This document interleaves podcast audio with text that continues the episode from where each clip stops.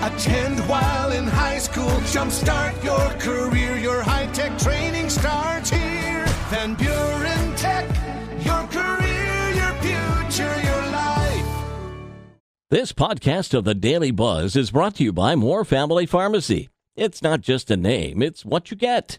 More in Allegan, Hamilton, Plainwell, and South Haven. More Family Pharmacy.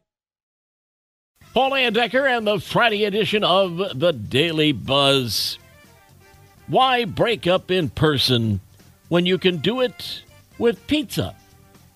The Hut is offering a goodbye pie so you can break things off with your partner without having to see them. And it even has a place for you to sign your name on the box. Inside, of course, is their new hot honey pizza. This might be worse than breaking up over text. Or is it? Burger King has announced their million dollar Whopper contest. You've got till March 17th to come up with your own weird combination of toppings. So now is the time to write down all those bizarre food ideas you have when you're inebriated. The winner gets a million dollars, and they'll have their Whopper sold in stores for a limited time. Good luck. When you think of America's pastime, you think baseball, right? Well, not anymore. New survey finds 53% of us now call football America's sport. Baseball comes in second, but it's not even close. Only 23% of those surveyed said they'd stick with baseball. Basketball, soccer, racing, and hockey round out the list. Wallet Hub out with a new list of most sinful U.S. states.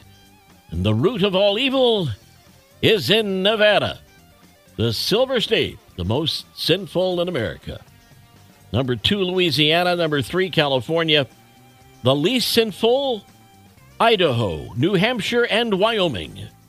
By the way, Michigan ranks 21st on the list. We'll turn the page in 60 seconds. The Daily Buzz. Daily Buzz Part 2 A British guy is training for the London Marathon in April by running around his hometown with the refrigerator strapped to his back. An unusual training method for sure, but Daniel Fairbrother says he's doing it because he wants to break the Guinness World Record for the fastest marathon carrying a household appliance. Oh, yes. The current record set last year by Royal Marine Corporal Sam Hammond, who finished in 4 hours and 52 minutes. His training regimen recently got him stopped by police who thought he was stealing a fridge. he explained what he was doing, and the police wished him luck. Hey, that's my refrigerator running.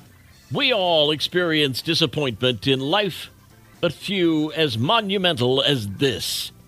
Richard Plaud of France spent the last eight years building a replica of the Eiffel Tower out of wooden matchsticks. 706,900 to be exact. He did it to break the Guinness record for the largest model of the famous landmark. His finished project measured 23.6 feet, a whole two feet taller than the current record, which was set in 2009. Seemed to have it all boxed up, but then Guinness broke his heart. They informed him that his enormous Eiffel was not quite eligible for the record because he used the wrong type of matches. The matches he used he had specifically designed by a company for the purpose of building his model instead of matches that are commercially available as the rules state. But his hopes may not be completely dashed.